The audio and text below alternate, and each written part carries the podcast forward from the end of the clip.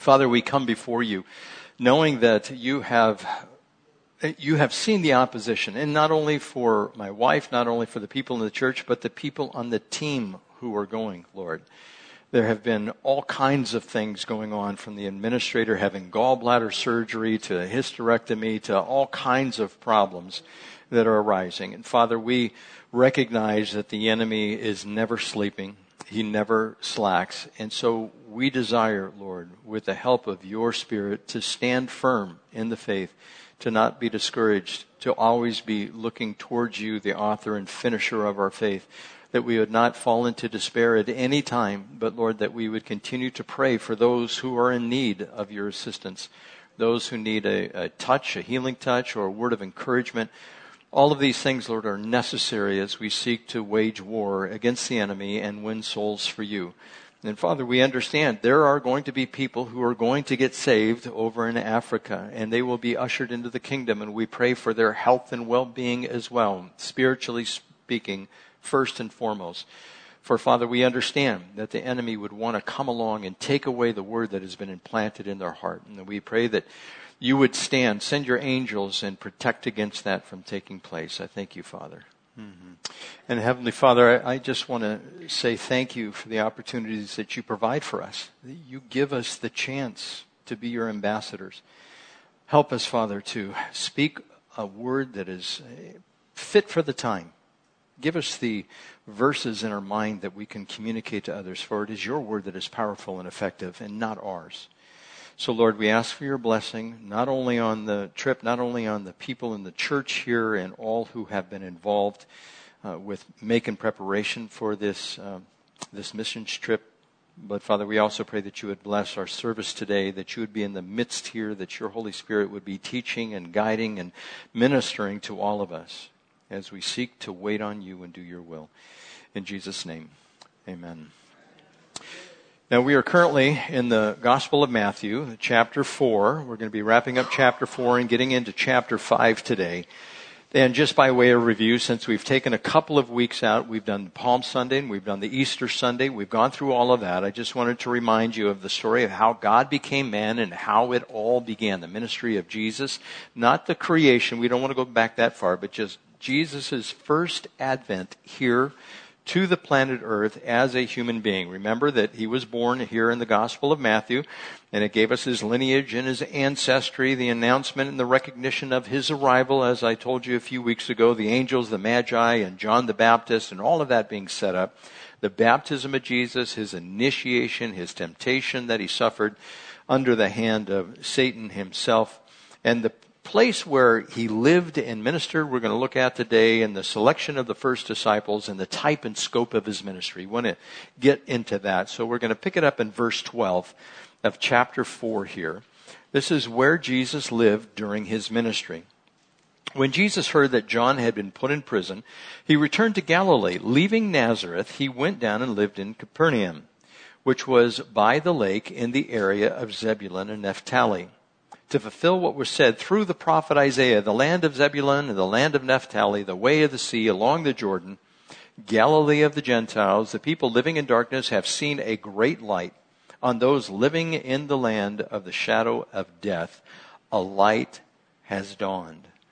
Now, this is really taken from Isaiah chapter 9, verses 1 and 2. It says, Nevertheless, there will be no more gloom for those who are in distress. In the past, he humbled the land of Zebulun and the land of Naphtali. But in the future, he will honor Galilee of the Gentiles by way of the sea along the Jordan. The people walking in darkness have seen a great light. On those living in the land, the shadow of death, a light has dawned. So this is the placement of Jesus' ministry. Now, if you wanted to go and start a ministry somewhere, where would you go? Would you go to a city bustling with individuals? Would you go somewhere up in Idaho or around the Arctic Circle where a village has about 75 people or maybe a thousand people total? Would you minister in a place like that? Well, what Jesus did in the area of the Decapolis, in the area surrounding the Sea of Galilee, you had these several villages. If you were to go there today and you were going to look at the little village of Capernaum, it is nothing to look at. It is just a few buildings there. The Catholic Church put up this thing that looks like a flying saucer over a house that they believed to be Peter's house. Now, how did they know if it was Peter's house? They don't but you can get in this flying saucer and you can look down into the area that is supposed to be Peter's house right there. But the village itself, it just has a few structures. There's really nothing there except a couple of gates and posts and things like that. And if you were to head west around the area of Naphtali and um, uh, going towards the Mediterranean Sea, and by the way, this is 600 feet below sea level, approximately 600 feet below sea level. It is the largest freshwater lake below sea level. And it's really a beautiful lake, especially when you get down towards the south end. You have the Jordan River there. There's a baptismal that was placed in there. I think Chuck Smith had something to do with that. Where thousands of people every year go down and they get baptized in the Jordan River. And all, all, along the west side, you have the city of Tiberias. And Tiberias is a bustling city. It is the most modern city. And by the way, the lake, uh, the Galilee, the Sea of Galilee there, it has also been known as the uh, Sea of Tiberias. Uh, because of the emperor, it was named after him. But that is the modern day city there. And we have stayed right on the lake, and you can look out, and that water is just crystal clear when you look at it. I remember standing on a balcony there and I could look over and get about 10 or 15 feet of the water and you'd see these huge fish that would just be in the water. And the Sea of Galilee is packed with fish. Now it's only about 84 feet deep at its deepest point. And there is this one mound that's in there they think is kind of interesting. It was man-made and it was when the Sea of Galilee was a little lower and, and that was Jesus' ministry was that area with all these little villages around there and he would go towards the west, towards Nazareth and up in that area and that's up a hill. If, if you went and looked at the Sea of Galilee at the south end, you look north, there's this slope that goes way up and it would get this problem like Jesus. Remember, he was on the uh, Sea of Galilee, and the winds came up, and the boat was tossed, and they thought they were going to die. And the disciples went to Jesus, and say, "What are you doing, sleeping? Don't you care if we're going to die?" And he goes, "Oh, you guys are." little faith and he rebukes the wind and it stops. Well, the wind comes down from the north and it will blow across that sea and you can get five to ten foot seas on this little lake the way that this wind blows. And if you go farther, you can see Mount Hermon in the distance, and it's snow capped. And up towards the north is the city of Dan, and you have the Golan Heights there, and the way that it's planted now, there are avocado groves. It is just beautiful up there. And they have uh, kibbutz or kibbutzim up there. That's where the Jews get together in a collective. And so today, when you look at it, you go, wow, this is fantastic. Back then, it was just a bunch of fishing villages around. And so the population at the time, it wasn't very great. There were a few thousand around the lake, and it could easily support the life that lived there around the lake. But then when Jesus shows up, that dramatically changes. So this was Jesus' place of residence, Capernaum, and when he was there, it was his quote unquote final destination for his ministry, and ultimately he would go down to Jerusalem to be crucified down there. Now, this particular lake as I said, it's called Lake Tiberias or Lake of Gennesaret or Sea of Chinnereth or Kinnereth in Numbers chapter 34 verse 11, Joshua 13, 27. It goes all the way back. This, this is a well-known lake in the area. The Babylonian Talmud talks about it as well as Flavius Josephus, the Jewish historian. The Sea of Gennesaret is what it was called back then. And, and so when you look at it in the ancient text, it is there. It is a vibrant uh, little uh, bunch of towns that are there, and it's fed by these springs. Now, if you go, if you get a chance to go to Israel, you'll go up by the city of Dan. That's one. Then there's Caesarea Philippi, and they say underneath the lake there are also springs that come out. Now, uh, it's Caesarea Philippi, and I think it's up by the city of Dan. They will take you to where the water just comes out of the ground. It's just like uh, it's not a hole, it's just rocks. And the water comes out at 5,000 gallons a second. And you're going, ah, how is that possible? 5,000 gallons a second. And at Caesarea Philippi, they've channeled it and they've, they've made some gardens and rock channels and where the water goes and they've made it a virtual paradise. But God decided that's where he is going to have his ministry and there's plenty of water there and it can irrigate the entire Jordan Valley going all the way down to the Dead Sea. The Dead Sea is approximately 1400 feet below sea level. And so the main part of Israel is all below sea level. And if you go down to the Dead Sea today, by the way, do you know why the Dead Sea is the Dead Sea? It's because the water from the Jordan River, it flows down and it goes through the Sea of Galilee. From there, it goes down into the Jordan Valley, and that's where Jesus would have gotten baptized in there. Then it goes into the Dead Sea. The Dead Sea is dead because there's no outlet. The Sea of Galilee is teeming with life. But the Dead Sea, it's dead. Nothing lives in there. The water there, it is so salty. You would, you get a drop in your tongue and you just go, ah. If you drank it, you would die. But people get in it and they float. And I mean, you can float like a cork in that. I, you'll, I, I remember being in it with Patty and literally I would be in the water and the water would only be at my waist. I kid you not. And I'm going, this is weird. You know, normally you're in a pool and the water comes up to your neck. It, but it's not like that. You get in the sea of uh, the Dead Sea down there, and it is so buoyant. There's so many chemicals in there. It's almost like walking. You're, you're walking through the water. It is so thick. It's almost like maple syrup when it's real hot, and you're just going through there. And the bottom of it, it's crystalline. It, it's not like dirt, but it's crystalline. And it's the most unusual thing, but the water doesn't flow out. Now, if the water is, say, the Word of God, washing yourselves with the water of the Word of God, and that water comes into us and we're like the Sea of Galilee, then it flows out, right? But if you're the Dead Sea, the water just goes in and you do nothing with it, what happens to you? You become like the Dead Sea.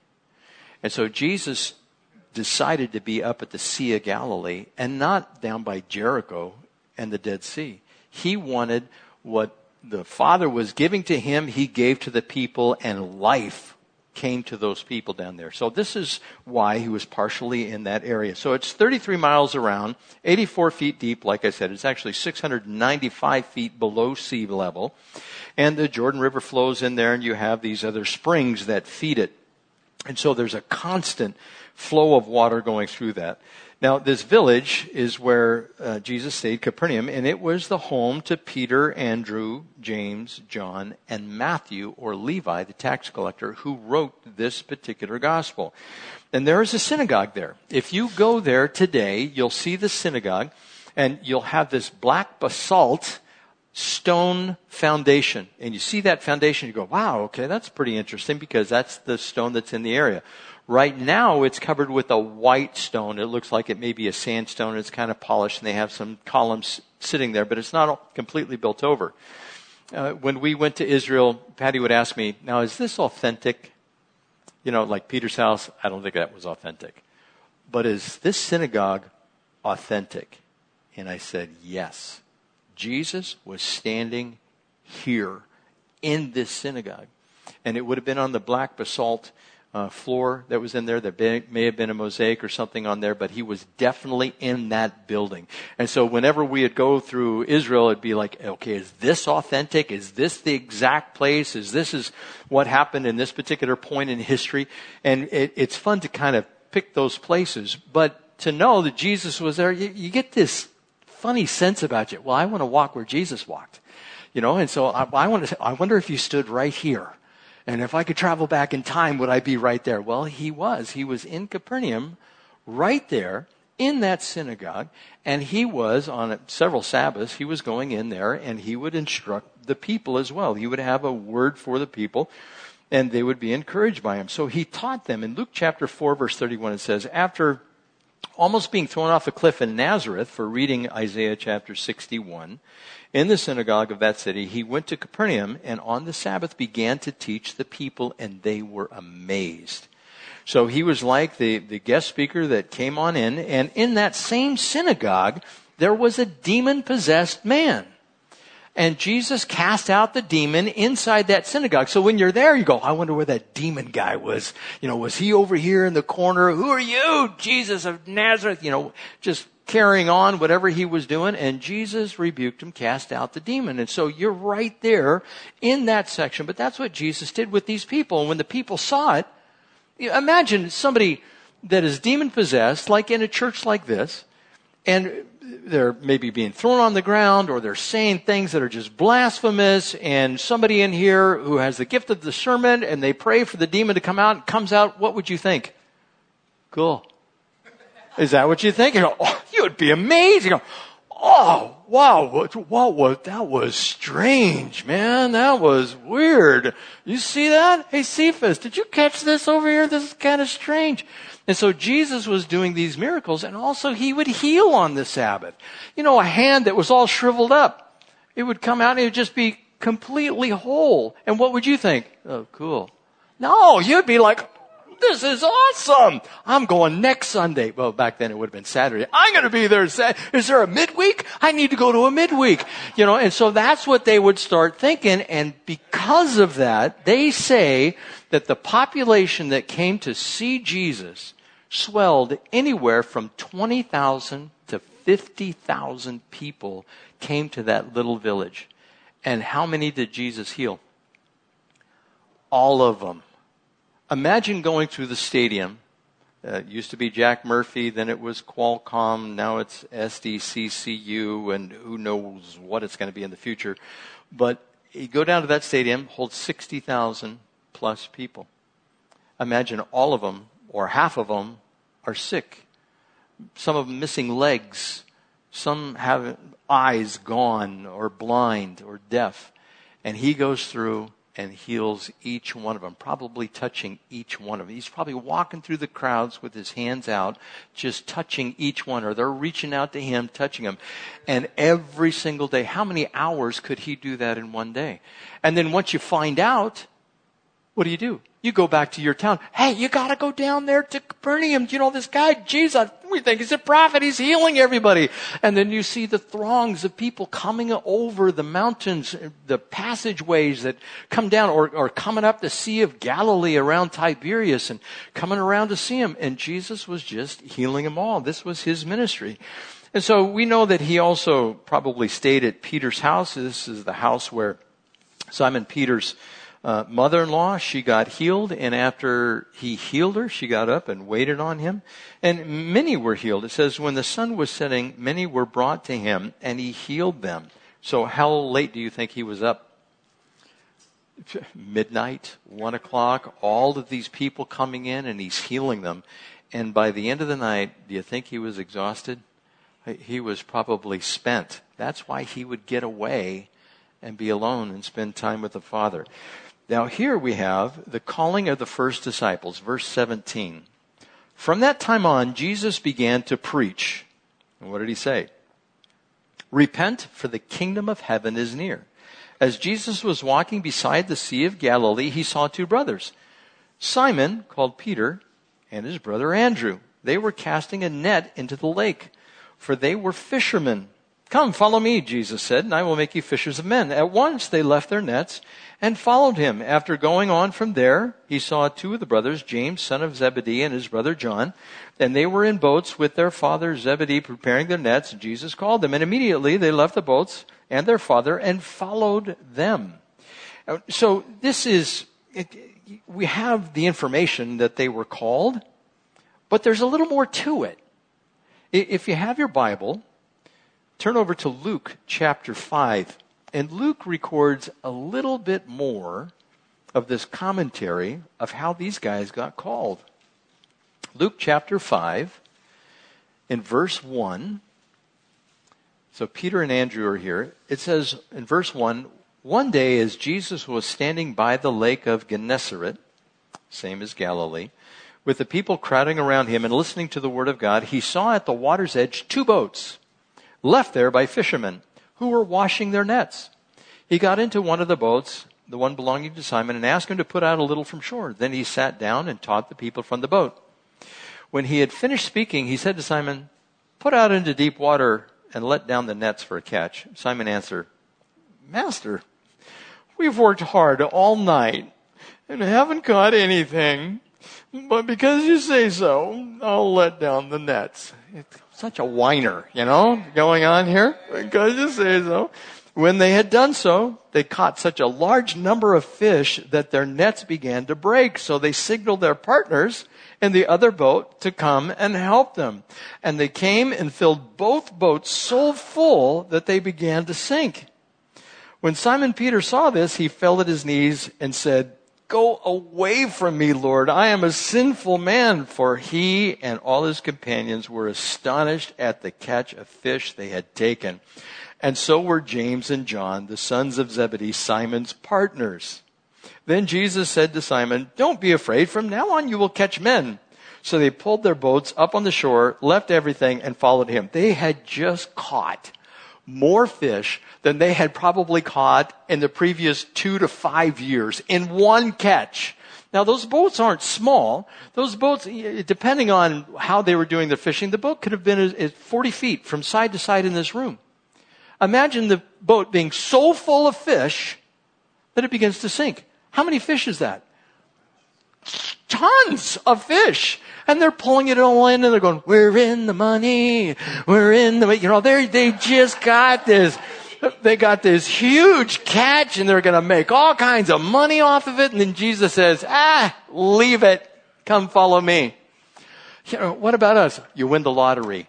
No, I hope you're not playing the lottery. You know, it's not too wise, but you know, if you do play the lottery and, you know, you win the lottery and you get all this money and you're going, money, money, and you're throwing it up in the air and God comes along and says, leave it all. what? You want me to leave all of that? That's what you want me to do? Goes, yeah, I'll, I'll make you fishers of men instead of fishing for dollars. You'll be able to be such an influence. And God calls us to that sometimes. I remember going down to Mexico where we're down there and we help out with Mexico Caravan Ministries. There was a guy that was making six figures down there. And God called him to the mission field. His dad was handing him, he goes, you know, the Lord's calling you. You need to go. And so he got rid of this accounting job, making six figures, and he learned how to skin animals, and he actually wrote a Bible in another language that previously didn't have any written language, evangelized a tribe down in New Guinea, and before he left, his boss said, look, if you stay, I, I think it was, I'll double your salary.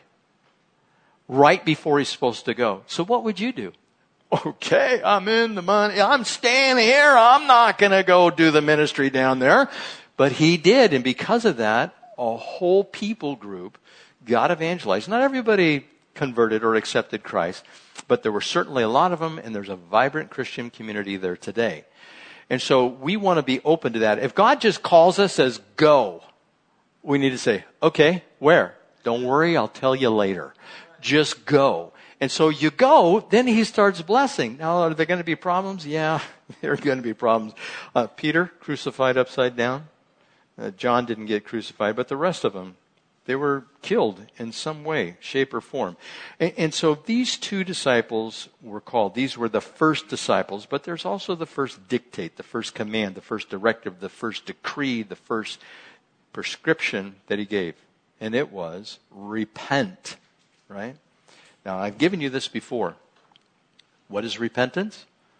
Change of mind, change of heart, change of action or direction. Let me give you some verses to go along with this. Romans chapter 12, verse 2.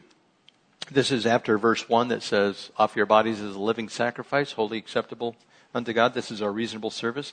Then he says, Do not conform any longer to the pattern of this world, but be transformed by the renewing of your mind. So our mind is supposed to change in what it thinks. We think things are good. Like you take a child and a child's mind is full of foolishness, right?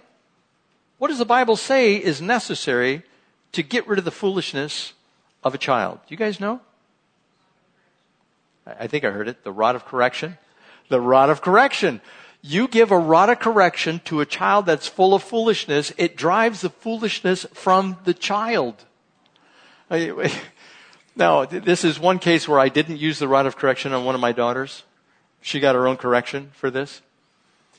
At the time, we had a, a stove. And the stove had a red burner on it, you know. You, you turn that thing on and it's glowing. It's just hot. And she's standing right next to the stove looking at it like that. And we say, don't touch. What did she do? As soon as we turned away, she goes, right, uh, her whole hand right on it. Blood curdling scream comes out. What just in? And she goes, And you see these blister lines coming up with the coil that's on there. We're just freaking out. Oh, bad parents. We are bad parents. And looking at that, get the butter, get the ice, you know, put something on it. And she is just crying her eyes out. It was, and, and that was when she was 23. But, but, no, I think she was about four years old.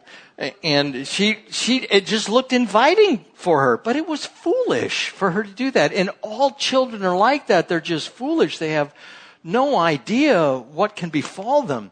And so this mind, this foolishness that we have, the ways of the world, and the world thinks that things are wise, and God says, no, those are foolishness. And we think that things of the world are foolish, and God says, no, they're wise. This is the wise things, or the things of Christ are foolish. But we say, no, they're wise.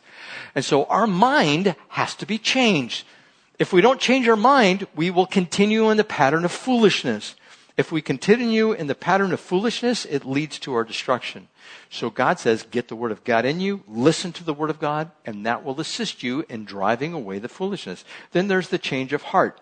Now, that change of heart can be related to understanding which is based in feelings or emotion. When you come to grips with the, the gravity of our sin, that we all possess, it should drive us to the cross. When, if you've never said, God, show me my sin, you better put your seatbelt on. You better get on your knees because He will show you your sin. When that happens, the Holy Spirit moves in a, a tender fashion.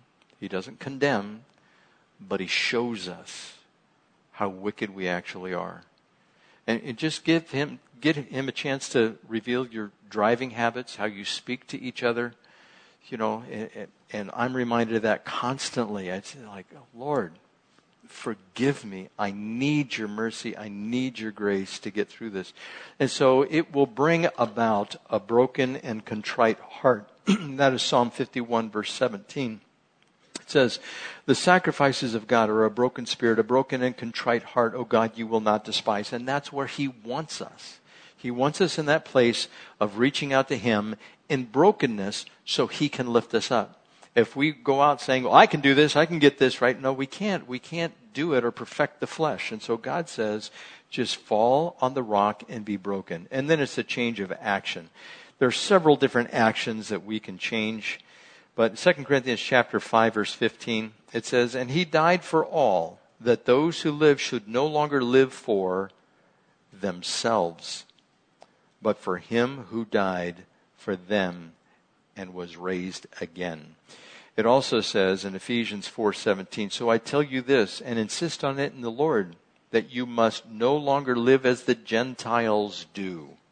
So the Gentiles, they do live for themselves, or the pagans, they live for themselves. God says, "Take yourself, put yourself on the cross with Christ, crucify the self." We don't like to crucify the self. We like to pamper the self we like to go spend for, and nothing wrong with massages, but we like to spend for massages. We like to spend for all the niceties. We want the new clothes. We want the nice house. We want the me, me, me, me, I, I, I. And God says, no. Live for me. If you live for me, He says, I'll give you everything. But just right now, give up everything or be willing to give up everything. And if He calls us to give up anything at all, we just say, okay, Lord, I'm going to need some help with this one, but I'll give it up for you. So it's a change of mind, change of heart, change of action. He calls the first disciples. We have the context of that. But also, when you look at Peter, was he zealous for the Lord and went, okay, let's do this. Put the fish to the side. See you, Dad. And he starts taking off. Is that what he does? Or does he say, Lord, leave me. I'm a sinner. And he goes, ah, don't worry. Don't be afraid, Peter. I'll make you fishermen. Was he reluctant? What about Moses? The greatest leader in the Old Testament besides John the Baptist, because John the Baptist was the greatest prophet in the Old Testament, in the Old Testament times. And so you have Moses, and what did he say? Lord, I can't speak. Lord, send somebody else. I don't want to do it. And the Lord showed up and was going to kill him, right? And his wife Zipporah saved him from that. Reluctant leaders. But look what they did, the things that they accomplished. And they were both blowits. Moses, a murderer. He committed murder, right? Peter, what did he do? Denied Christ. You know, and then he had to be rebuked by Paul, the apostle Paul, after he's an apostle, trying to live like the, the, Gentiles, but commanding others to live like the Jews. He got it all wrong. You know, he wasn't doing so well for the first pope, was he? He, he was just making mistakes left and right. And, and so, eh, that was a little bit of humor there on the first pope.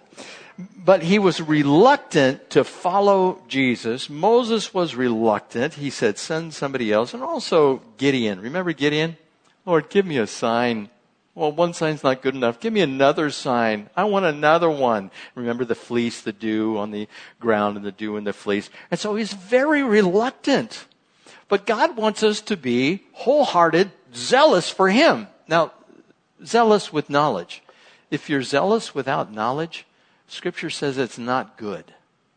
So you have to have the knowledge, and the change of mind with repentance, you'll get that knowledge, and then you can act appropriately it's kind of give you an example of this.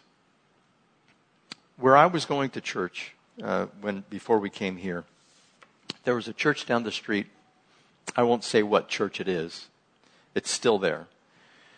But I remember coming out of church, going down Cajon Boulevard, and looking over to this other church as we're leaving. And there's all these women on El Cajon Boulevard with big signs they're carrying very big signs. They're probably three feet by five feet, or, and they're out there holding these. And they're walking up and down the sidewalks out in front of this church. And the signs read, No more prostitutes on El Cajon Boulevard. Walking up and down. Now, what do you think Jesus would have done if he was out there? He would have got them, talked to them, given them the gospel, taken care of their needs, and ministered to them. But because somebody has not taught them or they're lacking knowledge, they decided to condemn the prostitutes, not in my neighborhood.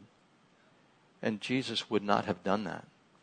And so that's acting foolishly as far as being a witness to those who are out there. And by the way, when you're witnessing to somebody, when you're sharing the gospel, when you're given a reason for the hope that lies within, you don't have to convert every single person you come across. We're just supposed to be a witness. As a side note to this, I was talking to uh, Eric last week, and he, he uh, brought up a book, Tactics by Greg Koukl. And I, I remembered the name. I remembered Greg Koukl. He, he's an excellent apologist.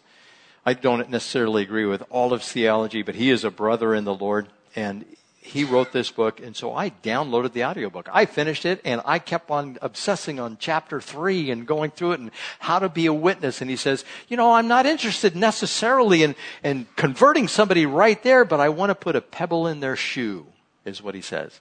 When there's a pebble in your shoe, can you not notice it? I, I, mean, every time you step on it, you go, what in the world is in my, in your, or a little thorn in the sock? You know, did I get that thorn out? You put your sock back on, you go, what is in there? And it just bugs you. It's just in there. And that's what he talks about in that book. Now, the book is not for the brand new Christian. It is for somebody who's been a believer for a while because he starts getting into some weeds a little bit. And you have to kind of know what's going on but parts of the book are just so good. And I would recommend that book to you for you guys to get that. Thank you, Eric, for that. But we're supposed to be zealous for the Lord. In Colossians 3:23 it says whatever you do work at it with all your heart as working for the Lord not for men since you know that you will receive an inheritance from the Lord as a reward. It is the Lord Christ you are serving. So with all your heart you're supposed to get out there and work for the Lord. Now, to illustrate this, and by the way, that can be precarious, that can be perilous, working for the Lord. Let me give you an illustration of this. I was watching this little video of a, a guy in a gym, and he was buff. He was, he was a man. I mean, he had a chest that was like three feet thick, and his muscles were medium sized pizzas on his arms. And he got on this bench press, and he's underneath this bench press, and he's grabbing it. And you know the, the big weights, the 45 pounders that are on there? and the big bar. I, I don't know what that weighs anymore. It's 45 or 65 pounds. I'm usually in about a 10 pound bar now. But the, his were just like huge. And he had like five or six of those going across. So he lays down on the bench and there's this guy over him like this. This guy looks like about six foot four. He's ready to pick this up on top of him. You help him up. And so the guy, he grips the bar his fingers move. He grips it again. He pulls it back and forth. He's going to give it his all, right? He pushes it up, and you see his arms go like this. You know, he's holding it. And he comes down. He gets it down, and his chest comes up, and he goes to give it a push. And guess what happens? It slips out of his hands right onto his chest. And I, and that's what I said. When I saw it, I go, ah, I did it verbally. I mean, I'm watching that. I go, oh, yeah. It can be perilous following Christ. It can cost you your life if you do it. Now, that guy, I'm sure he's injured. I hope he, he made it okay. But he gave it his all for something that will not last. If we give our all for something that will last, we get a reward, a great entry into heaven. But if we're so concerned about ourselves, I might get hurt. Yeah? You might get hurt following Christ. But that's what he calls us to do. And when he called these disciples to be zealous for him, they knew what they were getting into. Can you drink the cup that I drink?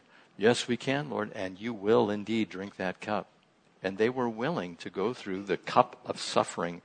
And another person from the Old Testament who was zealous for God, Elijah, you know, in 1 Kings chapter 19 verse 13 it says, Then a voice said to him, What are you doing there, Elijah? He replied, I have been very zealous for the Lord God Almighty. And he was. He was very zealous. And his, uh, his uh, assistant, Elisha, after that, he was, did twice the miracles and he was very zealous for the Lord as well. These men and women of old, they are our examples of how to give your full heart, mind, soul, and strength to the Lord. And this idea of being zealous for the Lord, when you look it up in the Greek, it means to have a warm feeling. So if you're zealous for the Lord, you are endeared towards Him on what His will is, that you want to do His will. Now, you can also look at it as, in a relationship between a husband and a wife. Uh, I'm zealous for you, which means I am warm towards you. I am agreeable towards you. And that's the way the Lord wants us towards Him. Going on here, we have the ministry of Jesus' preaching, teaching, and healing. Jesus went, verse 23, throughout Galilee, teaching in the synagogues, preaching the good news of the kingdom, and healing every disease and sickness among the people. Remember, it's every disease. News about him spread all over Syria, and that's to the north Lebanon and Syria are to the north. And people brought to him all who were ill with various diseases, those suffering severe pain, the demon possessed, those having seizures, and the paralyzed, and he healed them. Large crowds from Galilee, the Decapolis, Jerusalem, Judea, and the regions across the Jordan followed him. Now, I want to make you aware of something. There are bookends on Jesus' ministry here. You have 423, and it goes all the way to chapter 9, verse 35 and 36. And this is what it says Jesus went through all the towns and villages, teaching in their synagogues, preaching the good news of the kingdom, and healing every disease and sickness. When he had saw the crowds, he had compassion on them because they were harassed and helpless like sheep without a shepherd. So in between these two sections in Matthew, it describes Jesus' ministry. And remember what he did. He preached, he taught, and he healed every disease and sickness. That was the scope of his ministry. So for us as well, what, what's the scope of our ministry? What is it supposed to be? It's supposed to be just like his. We are supposed to teach. We are supposed to preach. And I would say pray for healing. If you have the gift of healing, please go clear out Children's Hospital. Just walk in there clear out all of those kids in there. You cannot believe the amount of suffering you will relieve if you have that gift. Pray for them anyhow, even if you don't have the gift of healing. But this idea, that's how we're supposed to minister to those who are in the world. We're supposed to give our whole heart, mind, soul, and strength. And you know, sometimes in, in this book, Tactics, that I was going through, have you ever heard the phrase, love them into the kingdom? Greg Koukl says it's not possible whenever you bring, and I, I tend to believe this the way he explained it, when you bring something that is contrary to the flesh, and the Word of God is contrary to the flesh, do you know what it's going to cause? It's going to cause friction. Friction can lead to an argument, but an argument doesn't have to be contentious. You can win people in an argument if you do it correctly. You can disagree about an issue, but you don't have to be disagreeable. And that's the whole idea of the tactics. You can give somebody a gospel by not preaching at them, but asking them questions. Do you really believe that? Well, help me clarify that. What exactly do you mean by that? And in the book, it tells you how to do all of that. And some of it, if you've been a Christian long enough, it, it's already secondhand. He just refines it inside the book there. And so we're supposed to go out, we're supposed to teach, we're supposed to preach, and we, I know how it is. We get afraid that we are going to offend somebody. Uh, when I, uh, sometime in May, it looks like I'm going to be meeting with an imam and uh, Omar that I've been telling you about, and somebody else who's a principal at an elementary school who speaks really good English. And we're going to sit down, we're going to talk about the Quran, and we're going to have disagreements, but it's certainly not going to be disagreeable. I, I, I just want to ask a bunch of questions. And usually, if you ask the right questions, the folly of certain views, whether theirs or mine, will become evident. And so, God wants us to open our mouths. And there may be disagreements, but we don't have to be disagreeable in the midst of that. So, we have those bookends. Jesus uh, wanted to let us know through the writing of Matthew here about the scope. It's hundreds of square miles that people are coming from to see him. And remember, thousands, probably tens of thousands, were healed by him in his ministry. Now, I was going to go into the Sermon on the Mount here, but I'm running out of time rapidly. But I, I want you to do something. I want you to look at Matthew chapter 5. Now, you might have to write this down to remember it. Look at Matthew chapter 5, and also it's going to be the Beatitudes here. I want you to study the Beatitudes. I want you to look for a pattern in there, especially the way that it's given in Luke. There is a structure there in Luke, and there's also a structure here in Matthew. And it's called a chiastic structure. And the reason it's called chiastic structure, the chiastic structure, is because there's actually a structure in the wording that is there, that God put there. And there are many of them in Scripture.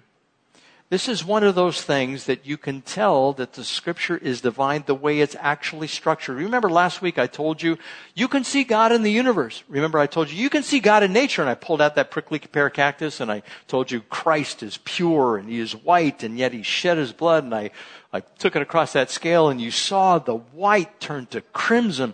And I also said that you guys are also a testimony. You are a witness.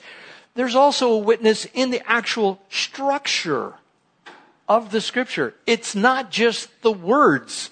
It is, as some of the Hebrew scholars would say, it's the spaces between the words. It's not just the words and their meaning, but it's the spaces. Not only is it the spaces, but it's the structure too.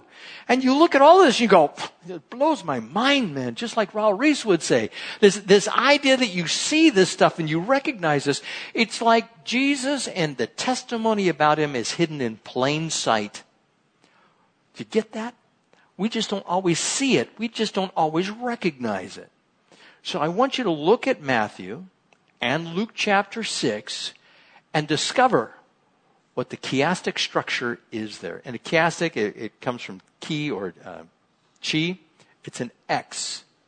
And that gives you some type of clue what is in the structure here and why God decided to do it like that. So let's pray. Father, we come before you. There's so many interesting things about your word, and you fill us full of wisdom as we dive into it. We just pray, Lord, that it would take root and that it would produce fruit 160 or 30 times that which is sown in us. And we desire to be fully given to you, zealous for you, like Peter eventually was, but not in the beginning. But Lord, Elijah was, Hezekiah was, Paul, after he got saved, he was very zealous for you. Help us, Lord, to do that. Help us to abandon ourselves and live for you. Help us not to live as the Gentiles, but live in such a way that brings you glory. And we thank you for your word that guides and directs us. You have not left us as orphans in this life. And one final word, Lord, one final request. May you watch over this church. May you watch over the people in it. May you bring healing to those who need it. May you bring that word of encouragement and until we are all reunited again, Lord, may you minister to our souls. In Jesus' name, amen.